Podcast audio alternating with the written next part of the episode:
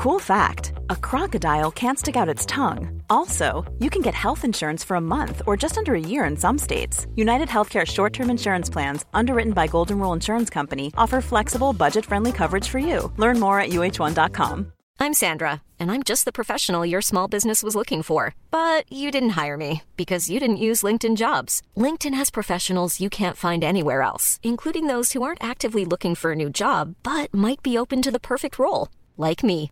In a given month, over 70% of LinkedIn users don't visit other leading job sites. So if you're not looking on LinkedIn, you'll miss out on great candidates like Sandra. Start hiring professionals like a professional. Post your free job on linkedin.com/people today.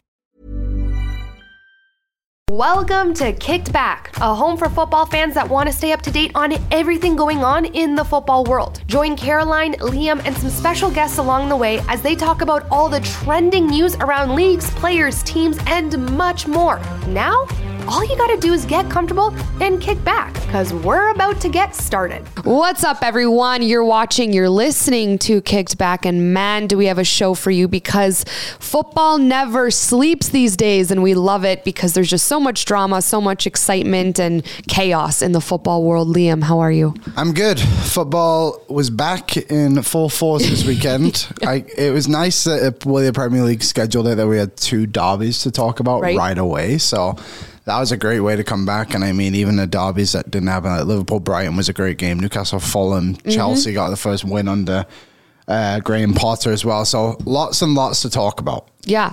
Let's start off with the Manchester derby, where City took on United and said, sit down, we're your daddy. Yeah, they definitely took him down a couple of pegs, I think is fair to say. Do you know what? It was weird. I wasn't overly surprised. No. And not because I think that United are necessarily like a bad team. I just know how good Manchester City is. And I really don't think any team in the Premier League is on their level. Yeah. Like, it's Manchester City, then a couple others, and then the rest. Like, it's just kind of the way it is. At what point are we going to start having a conversation about the fact that if we want to call the Bundesliga and La Liga Farmers League, we're going to objectively look at the Premier League at this point and say the Prem is a Farmers League? It's kind of, unfortunately, trended in that way, I suppose, which is, like, I think there's more good teams in the Premier League than other leagues, but yeah, like, to actually win the league, it feels like it's a one-horse race, which is funny because Arsenal sit at the top of the league right now, but we'll talk about it later. Like, they're contenders, I suppose, but maybe not as, they're not on that level. Yeah, well, no, exactly. And then you just look at Erling Haaland. I swear to God, he's making the league look like child's play. Liam, he has 3 consecutive hat tricks at home, 14 goals in the league right now. That's 9 goals away from last season's Golden Boot winning total.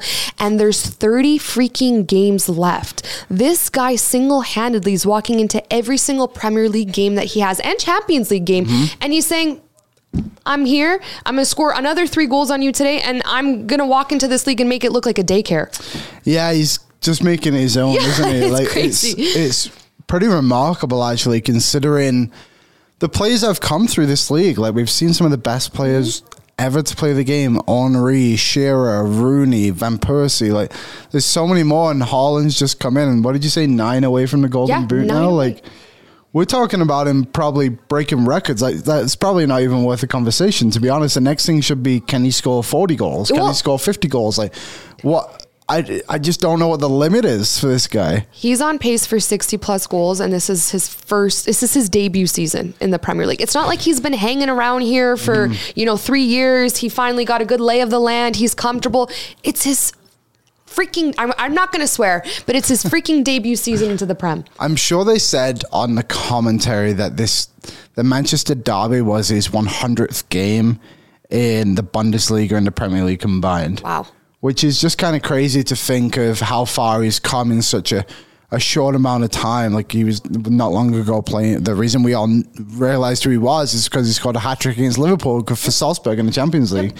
And now he's scoring them in Manchester derbies for 3 in a row, which is a Premier League record. Right? Like, I just don't get it. Like, I just don't know how he's able to do it. Like, it just makes everybody look so bad. Like, we've been singing the praises of how good Manchester United centre-backs have been with Martinez and Varane and how good that partnership has been. It's like, well, then Haaland just goes and scores a hat-trick. And I know Varane went off, but still, like, that United team has been hard to score goals against in the last few weeks, and City just went and scored 6. It's amazing. I loved it. I loved every second of it. You know, that was an early game for us here, Mountain Time. That was a 7 a.m. game. So that was like a 6:45 wake up for me. And I remember when my alarm was going off, I'm like, do I do it? You know, it's our day off. Like, you know, I'm up early every single day of the week, but I'm like, no, F it. This is a big game. Mm-hmm. And I'm so glad that I tuned in for many reasons. But I think for me, sitting back and watching that game, Manchester United has obviously established themselves as the top team in the Premier League, but then also now arguably maybe a top team in the world in conversation with Real Madrid, which is, you know, is on another level. Yeah. It's just insane because in that game, you know, Erling Haaland at some point was on the verge of a hat trick. Phil Foden was on the verge of a hat trick. But from top to bottom, that team played like such a cohesive unit where Erling Haaland and Foden were trying to assist each other to help the other guy get the hat trick, which to me is just such a sign of team and unity where they're not looking for the glory at the end of the 90th minute. They wanted to see how many goals could Manchester City put in the back of United's net, not who's making headlines, which star player is making headlines at the end of the game. And I think that's kind of what's scary for me in the best way possible about City right now is just they are a team. Foden and Haaland look like they are best buds. They're enjoying themselves out there. Kevin De Bruyne played some of the best passes I've seen him play in a long time. They're just so good. Bernardo Silva, they're so good. Who else can you talk about at this point? They're all good. Yeah, there's everyone. I thought Jack Grealish played really well too. Yes, Grealish played so well. He had a good game. It's funny because they were missing like 3 really key players in this game. Like their 2 centre-backs, Diaz and Laporte, didn't play. Rodri didn't play, and they still scored 6 goals. I know they conceded 3, but 2 of them were pretty much consolation goals at that point, right? Just keep it up. Yeah, they didn't. It didn't really matter. And even John Stones, like he got injured with England as well, and he didn't play. And yeah, like you said about the Foden and Haaland, like trying to find each other for the hat trick, and it just shows the level of confidence they actually have in their ability to win, I suppose, and like in each other and. I don't know what else to say about them. There's just so many positives to come from this team. I truly cannot believe they're not first in the Premier League. And right, I know.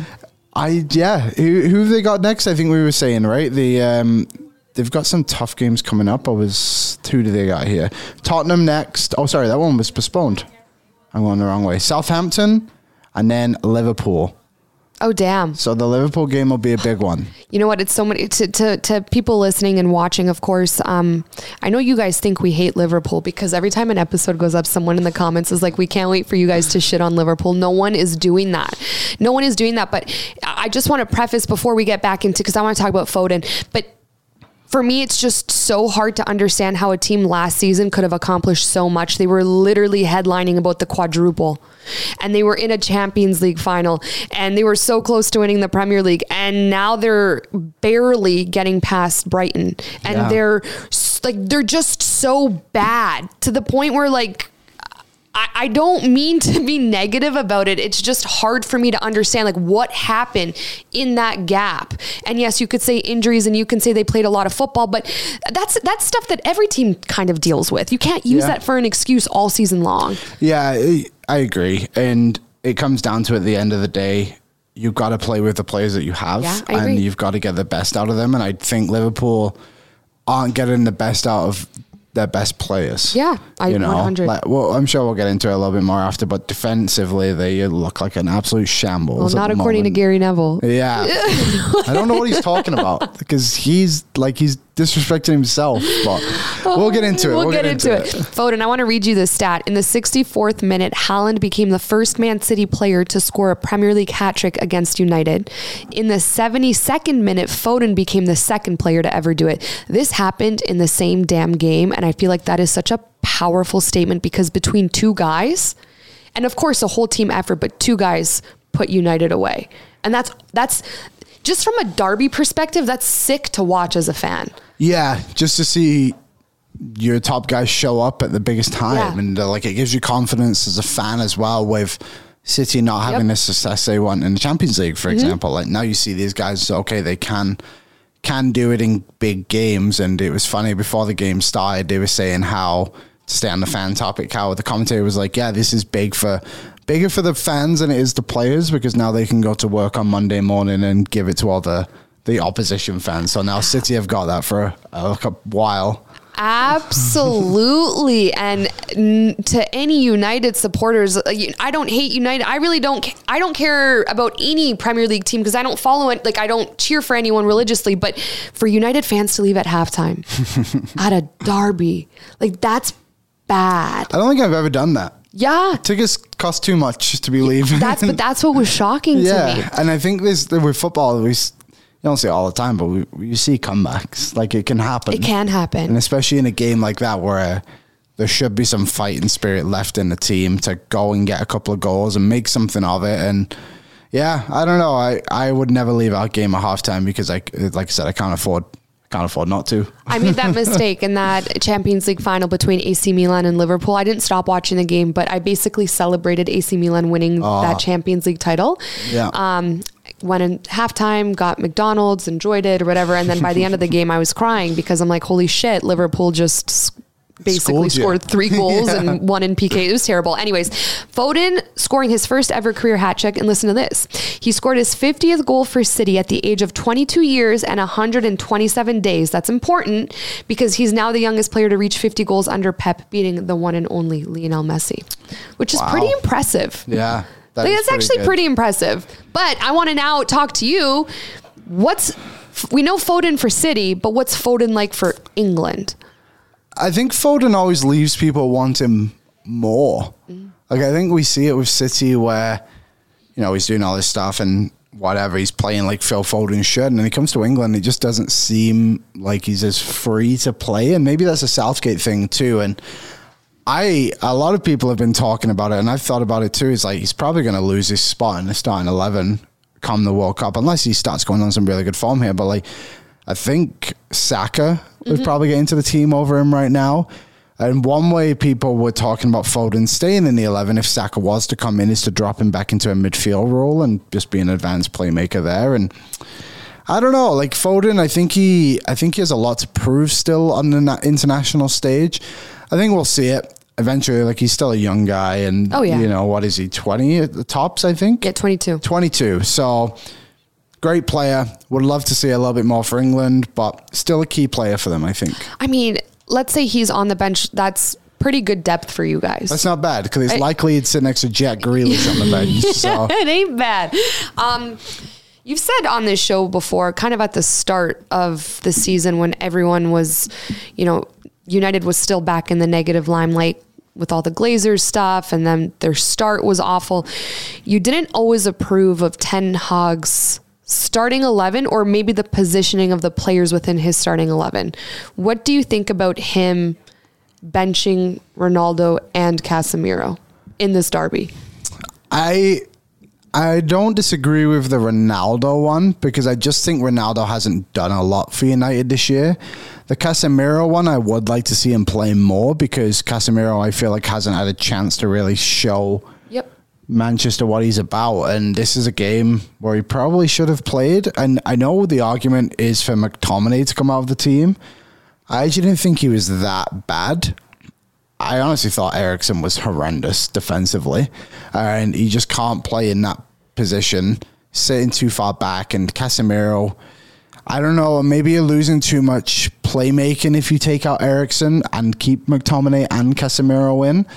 But I think to defend Ten Hag a little bit, this starting 11 had won every game since they lost to, Brentford. Mm-hmm. So I think you got to reward it. I guess Anthony's come into the team as well, but you got to reward it in a sense. And I think after what they showed against Liverpool, where this starting 11 can perform in big games, like, give them a chance to go and do it against City. And clearly it failed. I thought a lot of the players were underperformed massively. Like, their whole back four was horrible, to be honest. Like, it was terrible. And Dalot was brutal. Malacia was brutal. Varane, I guess, got injured. Martinez, you didn't really notice him a lot. David De Gea wasn't at his best, although he did make a few good saves, I thought. But I think next game, they've got to shake it up a little bit. Bring in Casemiro. Maybe you do bring in Ronaldo, because it's not like Rashford did anything. I guess Martial scored twice. But those were like, City at that point laid down and said, okay, well, this is a freaking inter-squad game. Yeah, I do like Martial more than Rashford though. And I thought Anthony's goal was awesome. A good goal. That was a really good goal. That was a good goal. It's just a lot of question marks still with this team. And I feel like United fans maybe thought that the bad days were done. It's like, no. There's still a long way for this team to go. And if they want to get to City's level, and they're probably not good enough to be a Champions League team at this point. I think they'll contend, and saying that, I also think there's only two Champions League quality teams in the Premier League right now, and that's probably City and Arsenal. Yeah. My question with the whole Ronaldo debate is when are we going to say, oh, Ronaldo hasn't been playing well, but then equate that to the fact that he hasn't been getting minutes? Like, you can't expect this guy to come in and in 10 minutes every somewhat games perform, right? So then you have now Casemiro on the bench. Whatever, take Ronaldo out of the equation. Everyone seems to be shitting on him, but you have Casemiro on the bench that you paid a pretty nice penny for. Mm-hmm. What came out of the top club in the world with the best midfield from the best coach, and he came to England to essentially retire. Like, that's what I feel is happening to him. And I know that Casemiro, like, the paycheck must have blinded him a little, but I feel like if he would have known that he's coming into a squad where he's going to ride the bench, because visibly it looks like a toxic environment. Him and Ronaldo on that bench looked pissed off. I don't know if he's making that move in hindsight, because at the end of the day, he's riding the bench at a point in time when the World Cup is less than 2 months away. And he's like, I need to be playing. Like, I need to get match fitness. I need to be getting those minutes, and I'm not. And the worst thing is I'm riding the bench when my team is getting throttled 4-0. Yeah. Like, he's one of the best defensive midfielders in the game.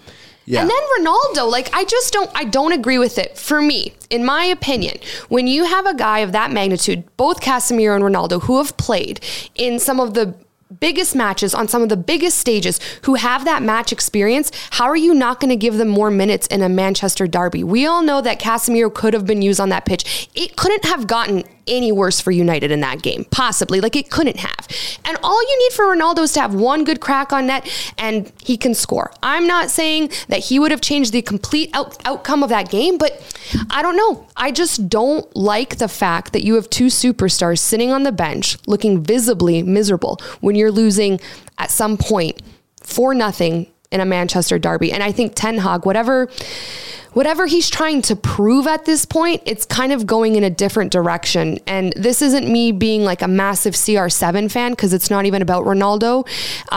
It's not even just about Ronaldo for me at this moment in time. It's also now that Casemiro, like, this guy was starting and playing with Modric and Kroos not too long ago. What the fuck is happening? Yeah, I think Casemiro is going to play the next match. He has to. Yeah, they play in the Europa League this Thursday against a team from Cyprus, Omania, I believe it's pronounced, and then Everton. He'll play in one of those two games. I think Ronaldo will play on Thursday. I think the argument to keep the lineup the same was how well Rashford has played in scoring goals. Yeah. Like, he scored 2 against Arsenal. He had an assist against whoever they played before that, and another goal against Liverpool there. And I think that's probably why Rashford's stuck in the team over, and like, Sancho has been playing well. I can see Ronaldo probably getting some chances here pretty soon. I just think, too, like, if Ten Hag wants to play this way, and we've seen him do it because he adapted after they lost to Brentford, and right, then they changed with the Liverpool, and they had some success. And like, he's obviously aware that his team can't play the way he wants them to play, and he's had to adapt to that, which shows that he is a good manager, and he absolutely is.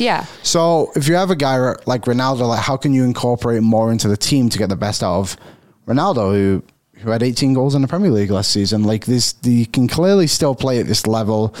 Now it's just about putting him in the team and helping everybody thrive, including Ronaldo. I completely agree. And again, I'm not shitting on Ten Hag, because I've always said he's accomplished so much with Ajax. You know, like, he's a good coach, but if your team's losing 4-0 at half, how the hell do you not come into the second half with some changes made? Because clearly the starting 11 that you had on the field during that first 45 minutes is not doing it.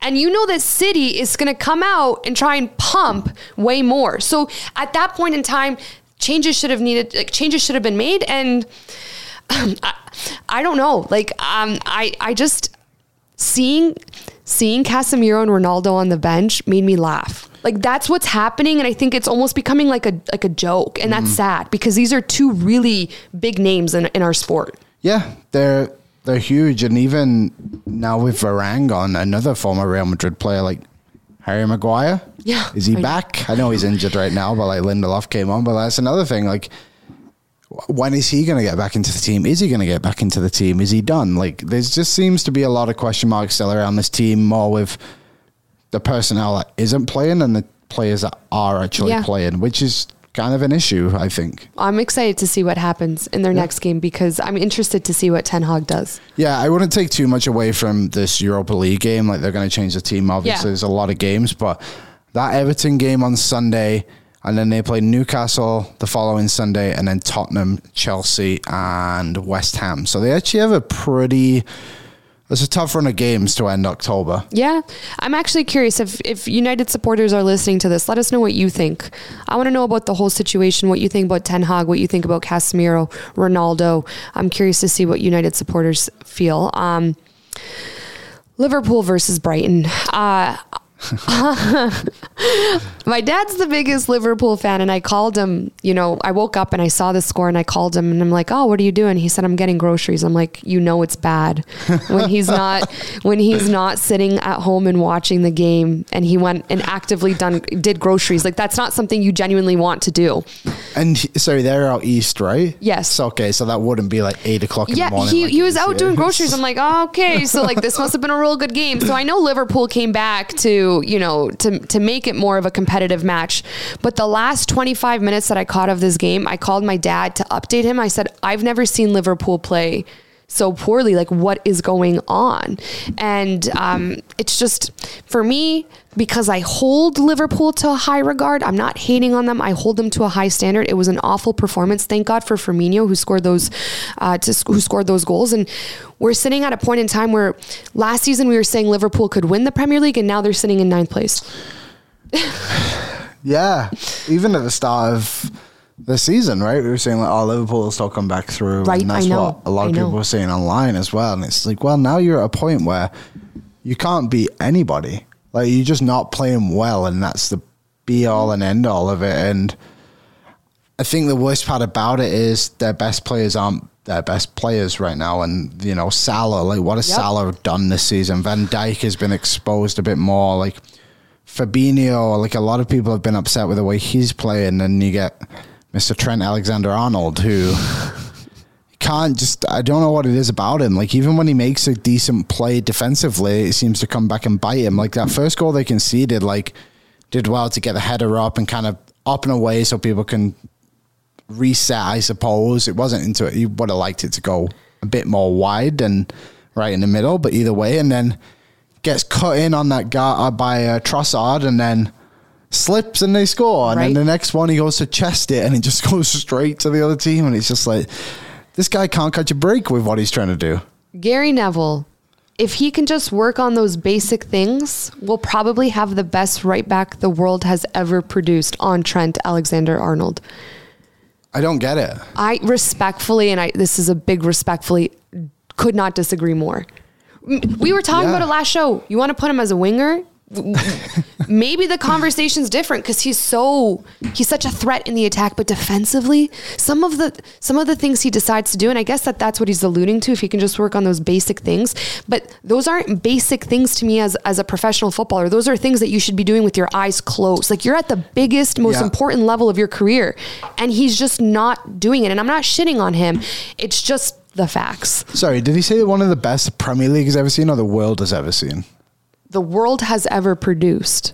So you would say he is the best ever? Yeah, if he can just work on those basic things. Okay. What about Cafu? Just one name. What about? Absolutely stamp that for approval on that comment. What about Gary Neville? What about yourself? Yeah, like, my big thing is, if you're a defender, defend.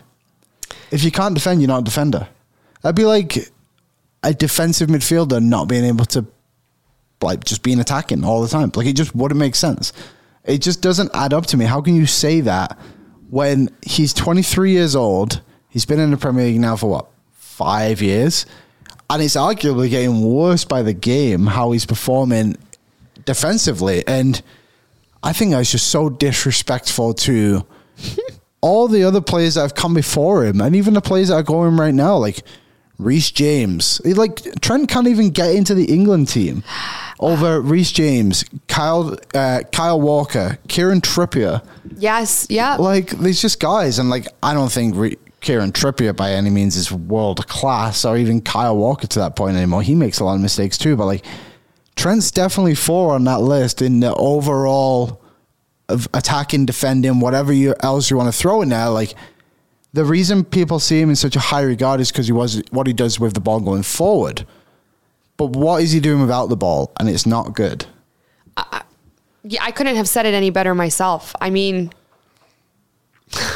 Look, I just don't get it. Honestly, there's not much more to say, except I think Gary Neville might be just trying to gas him up and get his confidence levels up going into the World Cup, which I understand. But then like have those conversations with him in private because it is low-key disrespectful and kind of takes a little bit of cred away from Gary Neville because... It just does. That's a comment that doesn't make sense. And again, I say that respectfully because Trent Alexander-Arnold's a good footballer, but when you're playing right back, you need to, it's like a must on that resume of yours to be proficient in defending and attacking. And he has one out of the two down perfectly. Yep. And the other one, needs some solid, not basic work, like solid work that again, on this stage he needs to have figured out. So all I know is if I was playing against Trent Alexander-Arnold, I would tell my team to go down his side of the field. Yeah, I would too. I would tell them to expose him. There's this app I use pretty often. It's a pretty good tactical app. And on here, it gives you an attribute overview. And it shows progression over time. So in 2019, Trent Alexander-Arnold's defending was rated around a 75. Now, in 2022, it is at 67. His creativity's gone up, though. Yeah, but that's what we say about him, right? Like, I remember watching him, one of the first times I watched him, I said, this guy's really dangerous on the flank. Yeah. Like, he's dangerous. He's an exciting player. He is an exciting player. But then sometimes, yeah, maybe he's like a head scratcher. Hopefully he gets out of this little rut. Maybe, Klopp will have him do some serious 1v1 defending or Southgate at practice. Do you want me to teach you prep? Do you imagine? I would love that. What would you tell him? I just don't do what I do, probably. Yeah, you're so funny. I love that. Liverpool has Arsenal and City up next. Pretty big back-to-back games for them. I don't know. Those are two of the top teams in the Premier League. Liam, you've called it on our show that... Arsenal could win the league. And when you did, and you put that out on social media, everyone attacked you being like, of course, everyone's go-to comment on social when you talk about football is you don't know ball. But it's just, to me, it's not a hot take because they're at the top of the table since the start of the season and they've been doing really well. And they're just this like low-key team behind the scenes that people probably should pay more attention to at this point in time. That's the thing, isn't it? It's like, when I said it, they were literally undefeated in the league. And people were saying how they hadn't played anybody. So I did a little bit more research on it, and I haven't announced this on the show yet. But Arsenal's average position of their opponent in the league, this was a couple of weeks ago, maybe before United, was 11th. And Manchester City's was 15th. Mm. So they were playing better opponents according to the table, and obviously it's early in the season, but it's not that hard of a take. The Arsenal are a good team. Arteta's got his players in place now, and they're playing really attractive football. And he's getting the best out of his players. Like Granit Xhaka he's playing unbelievable. It was only like a year or so ago that he was literally getting booed by Arsenal fans, and now he's scoring in the North London derby. And it's just like this guy has come such a long way, and it's good to see. And Arsenal, I think they're easily the second best team in the league, and I don't think it's even close.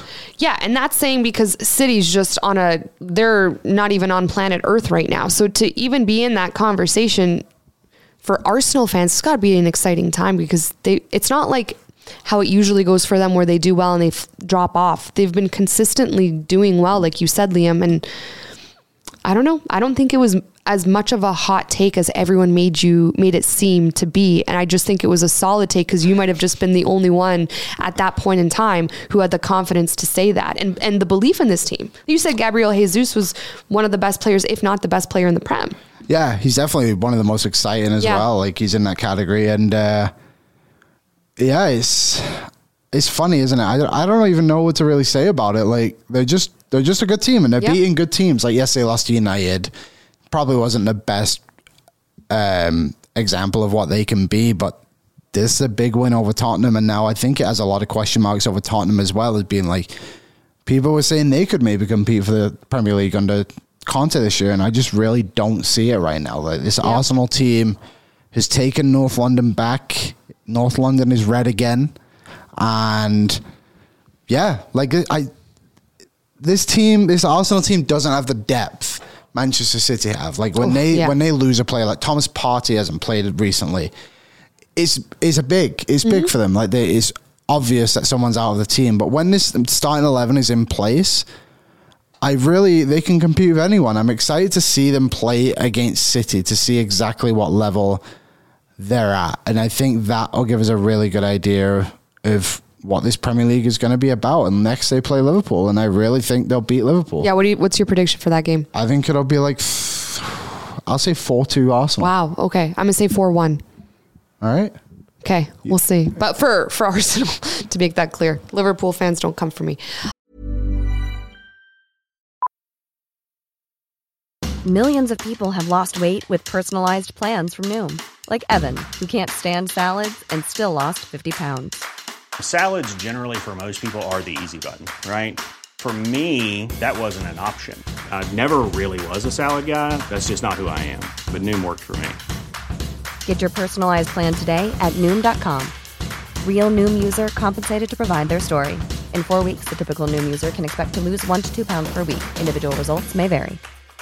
Burrow's furniture is built for the way you live. From ensuring easy assembly and disassembly to honoring highly requested new colors for their award-winning seating, they always have their customers in mind. Their modular seating is made out of durable materials to last and grow with you. And with Burrow, you always get fast, free shipping. Get up to 60% off during Burrow's Memorial Day sale at burrow.com/ACAST. That's burrow.com/ACAST. burrow.com/ACAST. Everyone knows therapy is great for solving problems, but getting therapy has its own problems too, like finding the right therapist, fitting into their schedule, and of course, the cost. Well, BetterHelp can solve those problems. It's totally online and built around your schedule. It's surprisingly affordable too. Connect with a credentialed therapist by phone, video, or online chat, all from the comfort of your home. Visit BetterHelp.com to learn more and save 10% on your first month. That's BetterHelp, HELP. All right, guys, we got a fun new segment on our show. It's going to be called World Cup Power Rankings, presented by Uber One. Yes, so this is good stuff. Friends. Our new friends here.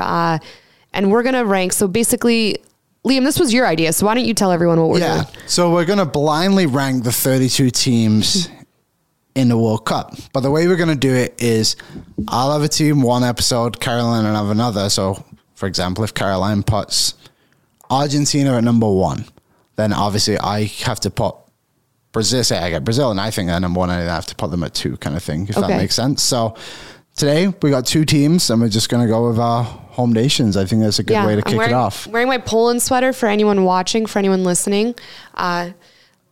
Tough time for me in this World Cup. I mean, it's a blessing because I'm from Polish descent, but I'm obviously born in Canada. So I have two teams in this World Cup for the first time in my life. It's been a cool way to navigate this World Cup, but clearly cheering for Canada, but always supporting for Poland. I want to make that clear before anyone comes for me. And who do you want to start out with? Poland or England, Liam? Let's do Poland because I'm very curious to kind of see what you think about this team. There's some exciting players on this team. There is. Outside of Lewandowski as well. Yes. Like, obviously him, but that's been my problem with Poland for so many years is that there is one guy on this team. His name is Robert Lewandowski, and they play very direct to him. So it's almost like we have the ball. How do we get the ball over the top? Find Lewandowski and pray to God that he somehow finds the back of the net. And Lewandowski's done such a good job for our like our national team to even put as many goals in the back of the net that he's done, because that he has, because it's not an easy job when you know that you're the guy who's constantly going to get the ball. You know your opposition's going to mark you. And Lewandowski's just done a solid job for performing the way he has. But now we have a Poland team with some depth and a lot of players playing in Serie A, which is our favorite up-and-coming league right now. We got Milik for Juve, Piontek and Salernitana, Zielinski at Napoli, and I really like Zielinski at Napoli. He's the attacking midfielder. Szczęsny is the goalkeeper at Juve, so he'll be our goalie at the World Cup. Zalewski plays under Mourinho at Roma, and a couple guys in the Premier League. Fabianski's the West Ham United goalie, but I don't believe he'll be our national team goalie. Berdarnik at Aston Villa. It's a hard one for me to say. These Polish last names are tough. Then, of course, you got Lewandowski, who's killing it for Barcelona right now. And a few guys who have some big-time experience for this national team. Kamil Glik, Krychowiak. Just a team that has talent, depth, that when I hear this and when I see this on paper, I'm hopeful, because it's not going to just come down to Lewandowski. And that's been our biggest problem. We have one of the best players in the world on our team, but we all know football can't rely on one player to do the job. That's what makes our sport very interesting. So I look at FIFA rankings and I see Poland is ranked 26th. And ahead of them, Serbia, Japan, Morocco, Iran, Peru, Sweden. We beat Sweden in World Cup qualifiers. We beat a lot of good teams in World Cup qualifiers. Wales is 19th. I do think we are better than Wales, but I'm going to put Poland at 20. 20. Okay. And I'm going to do that because Poland typically does really well in qualifiers. We sometimes win qualifiers for the Euro, for the World Cup, but then when it comes to tournament time, when it comes to tournament time, we don't perform. I don't know what happens, but it's just such a poor, lackluster performance from Poland, especially defensively, that I'm like, I put them at 20 because I think that's a number of, with respect, you're a top 20 team in the world, but they still have a lot to prove to me. And they're in a very hard group. They're in a group with Argentina. They're in a group with Mexico. I'm very curious to see how they're going to look against those two teams, but I do think that they can get out of that group.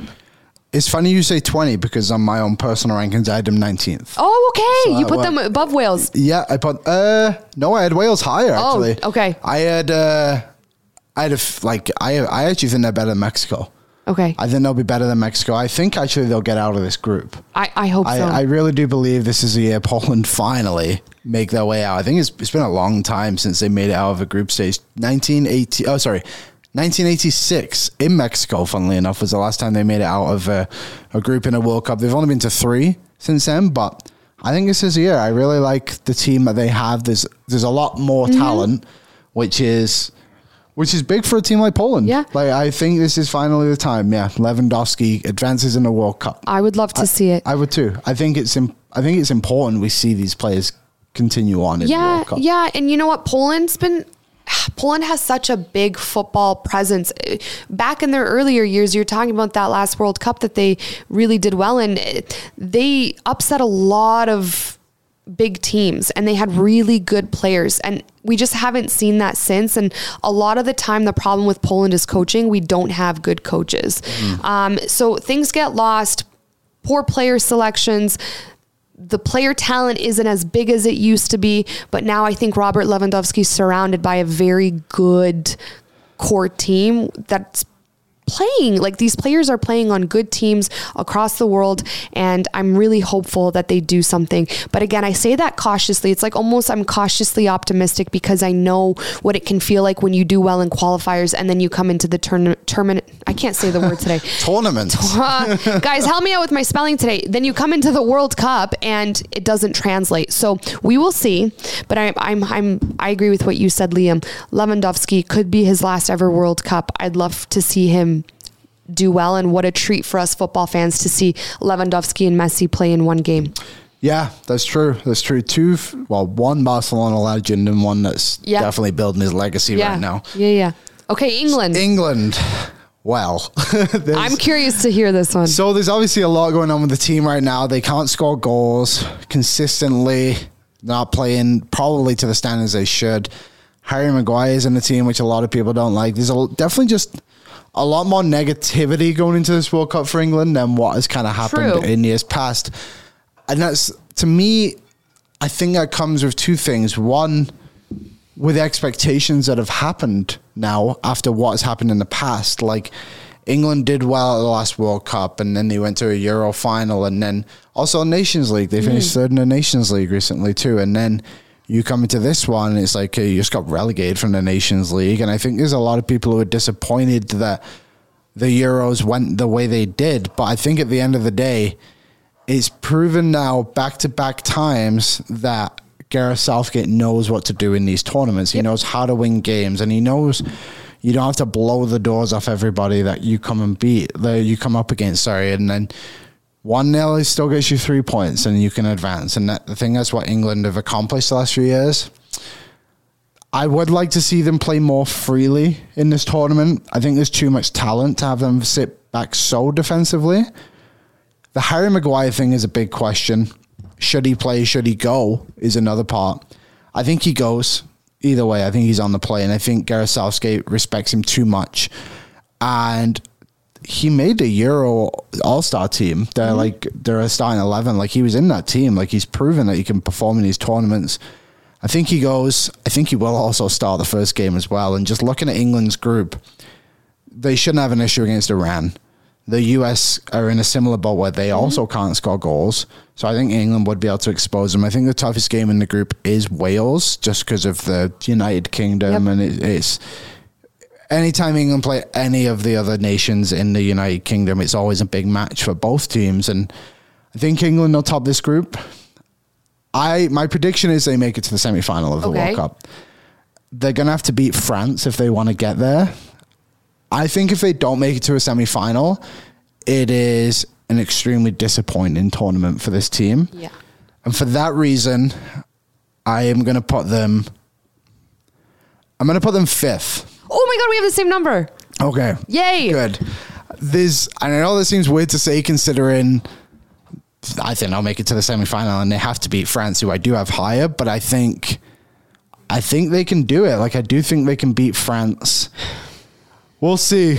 I don't know. I feel like this also feels like a one where it's going to be a bit disappointing, but I just don't think any of the European teams are that good.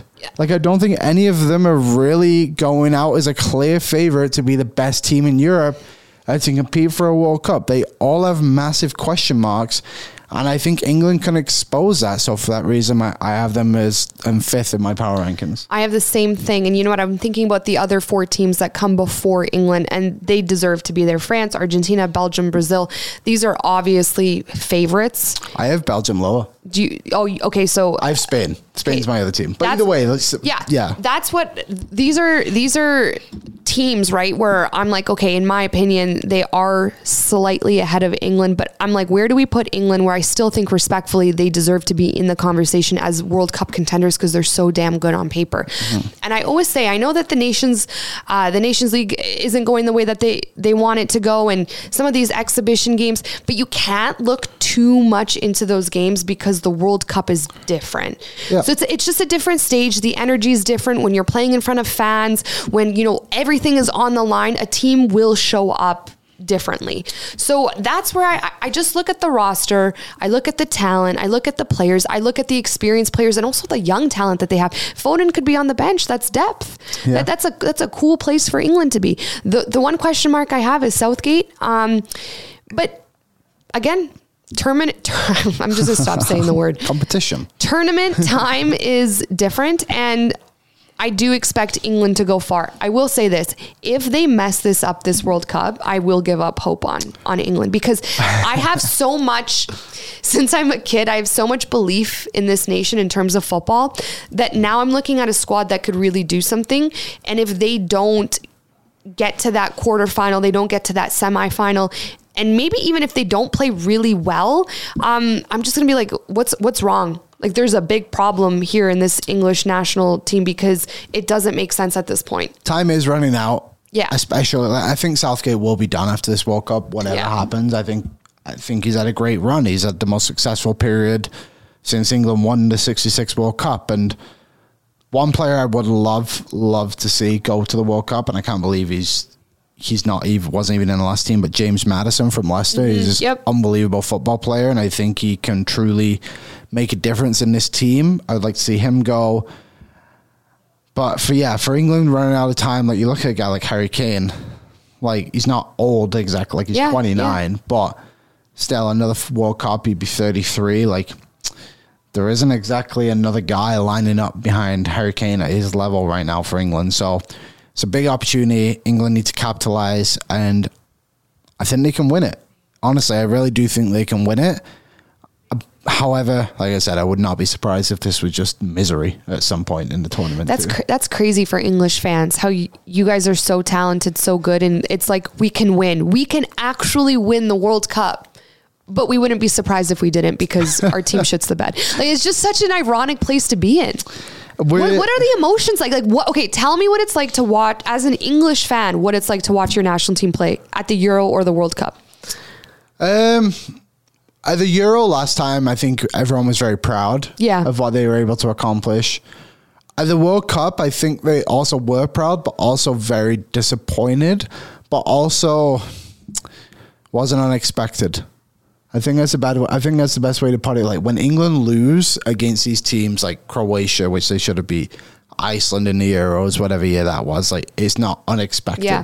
And it just leads to lower expectations, and people just don't believe. And I think now that's a big issue, is people do believe in this team, and now they're kind of getting put back to reality a little bit with this recent run. It's like, okay, well, maybe we're just not what we think we are. Sometimes these things are good though. Having these big losses before the World Cup, it's good because you want your team to peak at the right time. You don't necessarily want your team going in playing 10 out of 10, right? You need to give them room to improve each game and to peak when it matters most. So England, like I said, learned some hard lessons. They have time to kind of, iron out the kinks and then go to the World Cup and maybe put together some games where you guys actually are sitting back saying, this is the freaking year. I hope so. I would love it. I do. Would you cry? Yeah, I almost cried. I pretty much cried when Luke Shaw scored in the Euro final. They didn't even win. Aww. It's just the penalty shootout plagues us every single time we play. But it was actually funny when England went to 2018 World Cup and they played against Colombia and they won on penalties. I was at my old job, sat in the bar watching the game, and I have never been so anxious watching any kind of football. I was like shaking, and then when they scored the winner, I legit like shed tears. I was like, it felt so real, I guess, to think like we could really, really do this. And it all, as an England fan, and everyone will say this, like the penalty shootout, we never win them. So the fact we did win one, it was like, whoa, like maybe this could be something different. And it was different. We went to a World Cup semi-final loss in extra time. Like, it was special. Okay, so you're a football fan and you're also a hockey fan. Yes. Is there a difference for you watching? Like, do you have a different type of emotion watching England progress in a World Cup or a Euro Cup versus the Oilers potentially getting past that Western Conference final mark? Yeah. Like, would you cry for the Oilers? I think if they won, I would. Okay. I wouldn't cry if they won in a shootout like they did for England. But I think for England, it's different because it's just been with me forever. Yeah. The Oilers have been with me for 10 years. I think that's what's special, though, about football. I don't know. I get the same type of feeling. Like, I get emotional seeing things, watching things. It's crazy how much anxiety I could get watching a game. Mm-hmm. When I don't have that with any other sport. And I love a lot of sports. But when I watch my team play, or I have a player that I want to do super, super well, and I'm watching their performance, it's almost like their family. And I'm like, why do I have this heart-wrenching feeling? Like, that's how badly I want a team to do well when I support them or a player. And it's just crazy, that feeling you can get. I guess a good way to put it for me is every single time Bolton score or England score, I jump up and cheer. I don't do that for every single Oilers goal. Yeah. Like sometimes I will if it's like a good goal, but I won't do it. And I just have more passion for football, I guess, in hockey. And I have a lot of passion for hockey. Yeah. So yeah, just a different type of thing. Also when I posted, so I posted our chat about Berhalter, and also that podcast episode did really well on YouTube. I don't know if you saw. Oh, did it? There's a lot of I'm learning a lot of people want to talk about the U.S. national team. We can talk about that. Way more. You guys, let us know. Let us know what you guys want to, what you want to hear. But maybe there's a little bit of a market for us to talk more about Berhalter and the boys. But when I posted our comments on Berhalter, people were saying you could say the exact same thing about Southgate. That he's not putting these players in a position to succeed. And sometimes he needs to go back to the drawing board and adjust his system to put England in a better position to score and to succeed. What are your thoughts? I would disagree completely. I think Southgate, yes, sure, he needs to put players in better positions. But again, England have been to a World Cup semi-final and been to a European final. The US can't even get out of the group stage. I don't think the comparisons are really on the same level from what those fans are saying. I understand it in a way that you're not scoring goals too, but we're not scoring goals against Italy and Germany. You're not scoring goals against Japan and Saudi Arabia. Yeah. To put it bluntly, that's kind of, you know what I mean? That's kind of it, isn't it? Fair. It's fair. Okay, guys, coming this week on Kicked Back, we have Alistair Johnston, who plays for the Canadian men's national team. So if you have any questions for Alistair, please drop them in the comments. If you're listening to this podcast, tweet us. But of course, right back, who plays for Canada. He's 23 years old, plays for the Montreal Impact in Major League Soccer.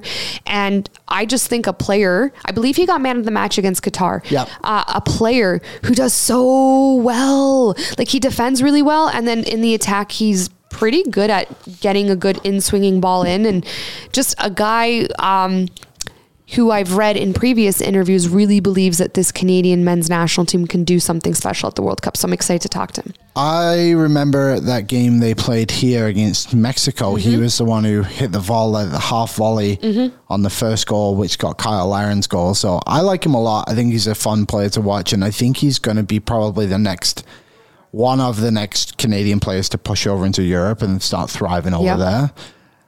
Really fun player. I'm excited. It'll be a good one. I'm excited to hear what that Canadian camp is feeling right now, heading into this World Cup. The experience of playing Uruguay and what they learn about themselves against a top team in the World Cup. Yeah, I'm excited. It'll be a really fun one. And even what it's like to be defending Nunes. Like, what is it like to be on the pitch with these guys who are some of the most talked about footballers in the world with immense amount of talent? Not saying that Canadians don't, of course they do, but these guys are like making headlines, and now all of a sudden you're in a position to defend. Yeah, it's interesting. I think there's a different dynamic when MLS players go and play in Europe, because European players, like, I guess that's the upper echelon if you want to call it, so it's a little bit different. But yeah, like, how do you feel? How is it feeling like going up against him? What's the feeling of playing against some of the best players in the world? And like, did you ever worry that Nunes was going to turn around and headbutt you? You know, multiple questions we could ask him. We have to ask him that. Absolutely. He played, I think, at a bit of his career collegiate. When he played collegiate football, he was actually holding center mid. Oh, really? I believe he played for St. John's University, and then when he went to Wake Forest, they moved him into a right-back position. Because he scored, I've got his stats up here, he scored 10 goals in 36 games for St. John's and 6 in 43 for Wake Forest. So that would suggest that he probably played in a more advanced role than right-back. Maybe I'll ask him about my Alphonso Davies team. Yes. I would love nothing more than to have all those people in my comment section shut up when England play the World Cup. I thought he was hilarious. Like, there was one guy who commented, and I'm 99% sure he actually didn't know what he was talking about, and he just commented to like join the hate. And also one of my friends, Brendan, I'm calling you out on this one, Brendan. I was telling him about like how these people were not happy with my take, and he's like, yeah, that's not cool at all. Like, whatever. I was like, I'll put something nice. And then the next day, he coming on one of my videos. He's like, this is a horrendous take. I was like, unbelievable. Is Brendan sometimes he writes common Liam W. Dub, yeah. I like that guy. I'm like, I'm all for the positivity, but no, I mean, You talked about this. This would not be the first time if something like that happened where a player moves a position on the pitch, a player who's versatile to adjust to their opposition. That happens. Coaches often do that very often. I couldn't believe it. He's literally a defender. Yeah, people are like, this isn't FIFA, bro. I'm like, Someone said Estacchio. You literally have Estacchio, and it's like, buddy, the point was these guys don't have the pace that Davies has. Like, maybe I didn't say it enough, but like, he's arguably going to be the quickest player at the World Cup. And the point of it is to help out our two centre-backs who are not fast, and they're strong, yes. So I think maybe they'll do better against Lukaku, but when you go up against these other teams, like, and they have pace, like, how are they going to, what is it going to be like? And I think Davies can just help Canada thrive in the best way possible. And that's the point, right? You're at the World Cup. You might only play 3 games. You got to do whatever you can to win them. Yep. What I liked, when you think about it against Belgium, what I liked about that is that Kevin De Bruyne to me is like super skilled and also very athletic. Alphonso could shut down a Kevin De Bruyne. And that's saying a lot about what Alphonso Davies can do as a whole. Because I keep saying Canada low-key has to man-mark Kevin De Bruyne, even Modric against Croatia, because they're so dangerous. Alphonso could shut those guys down and still have that ability to go forward. Yeah, that's the thing. Like, I can't remember where I heard this, but Hazard and De Bruyne like to play on the same side. They both play wide for Belgium. What if you just put Davies as the fullback on that side? Yeah. Maybe that's the way, and I know you're losing a lot of stuff with him being more defensive, but if they just have the ball all the time, then what does it even matter? You know, I don't know. There's a lot of question marks with Canada in that sense of like, how are they going to be able to perform against these top teams? I think they'll be fine if Davies even plays center attacking mid like he has been. That was another thing. People said like he doesn't even play central. He literally just did it for 2 games. Yeah. I don't know. It's funny. These I got to get used to them, but it's I'm new to this whole TikTok world. Oh, the keyboard warriors are... I love them. They're different beasts. Comment all you want. More views. Honestly, that's what it always is. You're like, thank you. You're helping, you know, our video take off a little. So don't... Yeah, you just got to ignore the haters. And you're always... It's interesting. People, when you put something out like that, people don't agree with you until it happens, and then you become right. A lot of people haven't said much about my Newcastle take recently, who are now 2 points off a Champions League spot. And we're going to resurface your video on Arsenal. Yeah, we will. We're going to resurface what is it called? A stitch? Is that the TikTok? Yeah, we're going to stitch it. We'll stitch you should go on the 90th minute account and stitch your own person. That'd actually be hilarious. Yeah, that would be funny. If they what did they say? We play Liverpool in the next couple of weeks. If they beat Liverpool, I'll resurface it. I'll repost it somewhere. I'll get something moving. Perfect. Okay, guys, Champions League football on today.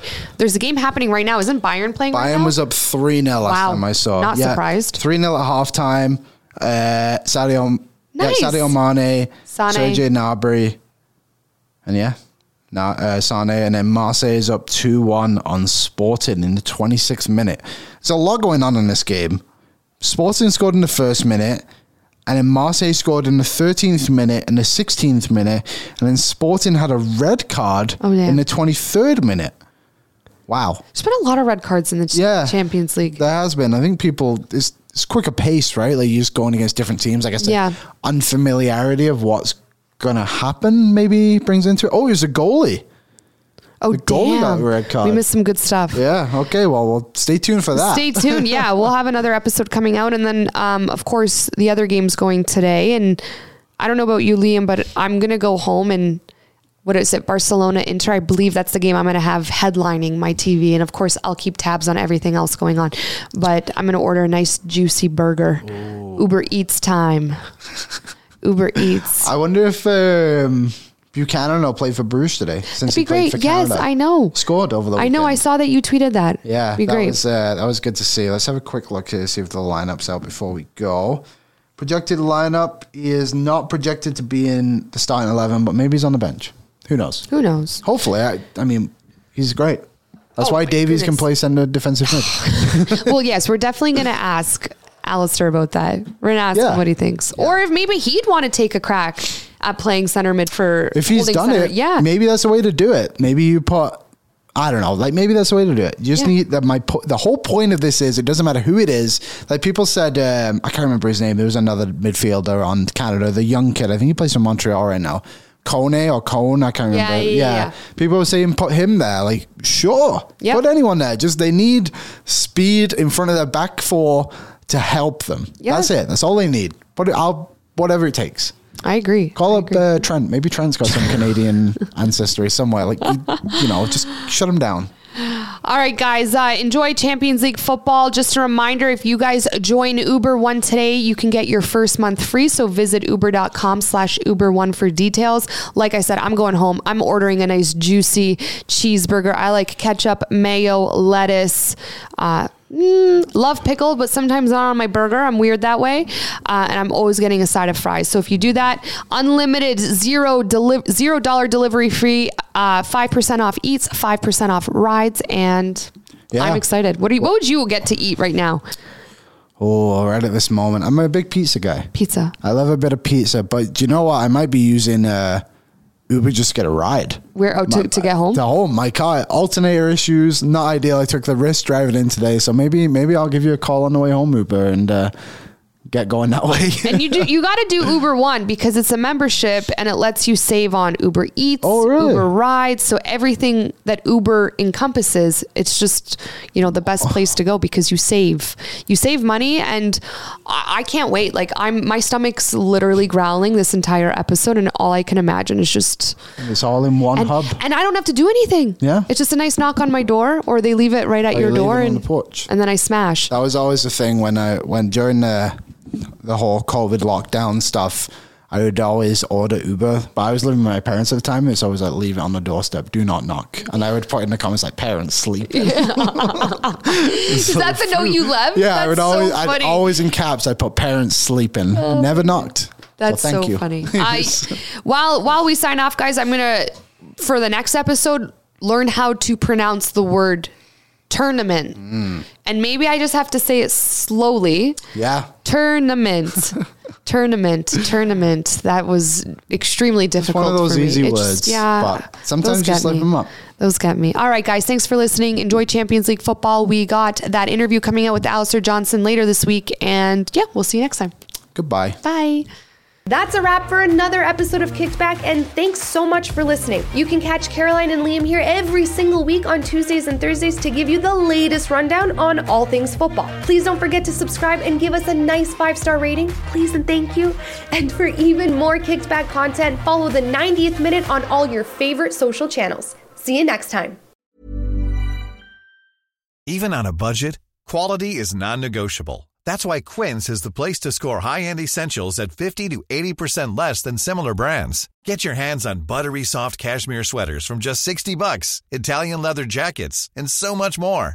And the best part about Quince, they exclusively partner with factories committed to safe, ethical, and responsible manufacturing. Elevate your style without the elevated price tag with Quince. Go to quince.com/upgrade for free shipping and 365-day returns. Hi, I'm Daniel, founder of Pretty Litter. Did you know cats tend to hide symptoms of sickness and pain? I learned this the hard way after losing my cat, Gingy. So I created Pretty Litter, a health monitoring litter that helps detect early signs of illness by changing colors, saving you money and potentially your cat's life. Pretty Litter is veterinarian developed, and it's the easiest way to keep tabs on your fur baby's health right at home. Go to prettylitter.com and use code ACAST for 20% off your first order and a free cat toy. Terms and conditions apply. See site for details. Mom deserves the best, and there's no better place to shop for Mother's Day than Whole Foods Market. They're your destination for unbeatable savings, from premium gifts to show-stopping flowers and irresistible desserts. Start by saving 33% with Prime on all body care and candles. Then get a 15-stem bunch of tulips for just $9.99 each with Prime. Round out Mom's menu with festive rosé, irresistible berry chantilly cake, and more special treats. Come celebrate Mother's Day at Whole Foods Market.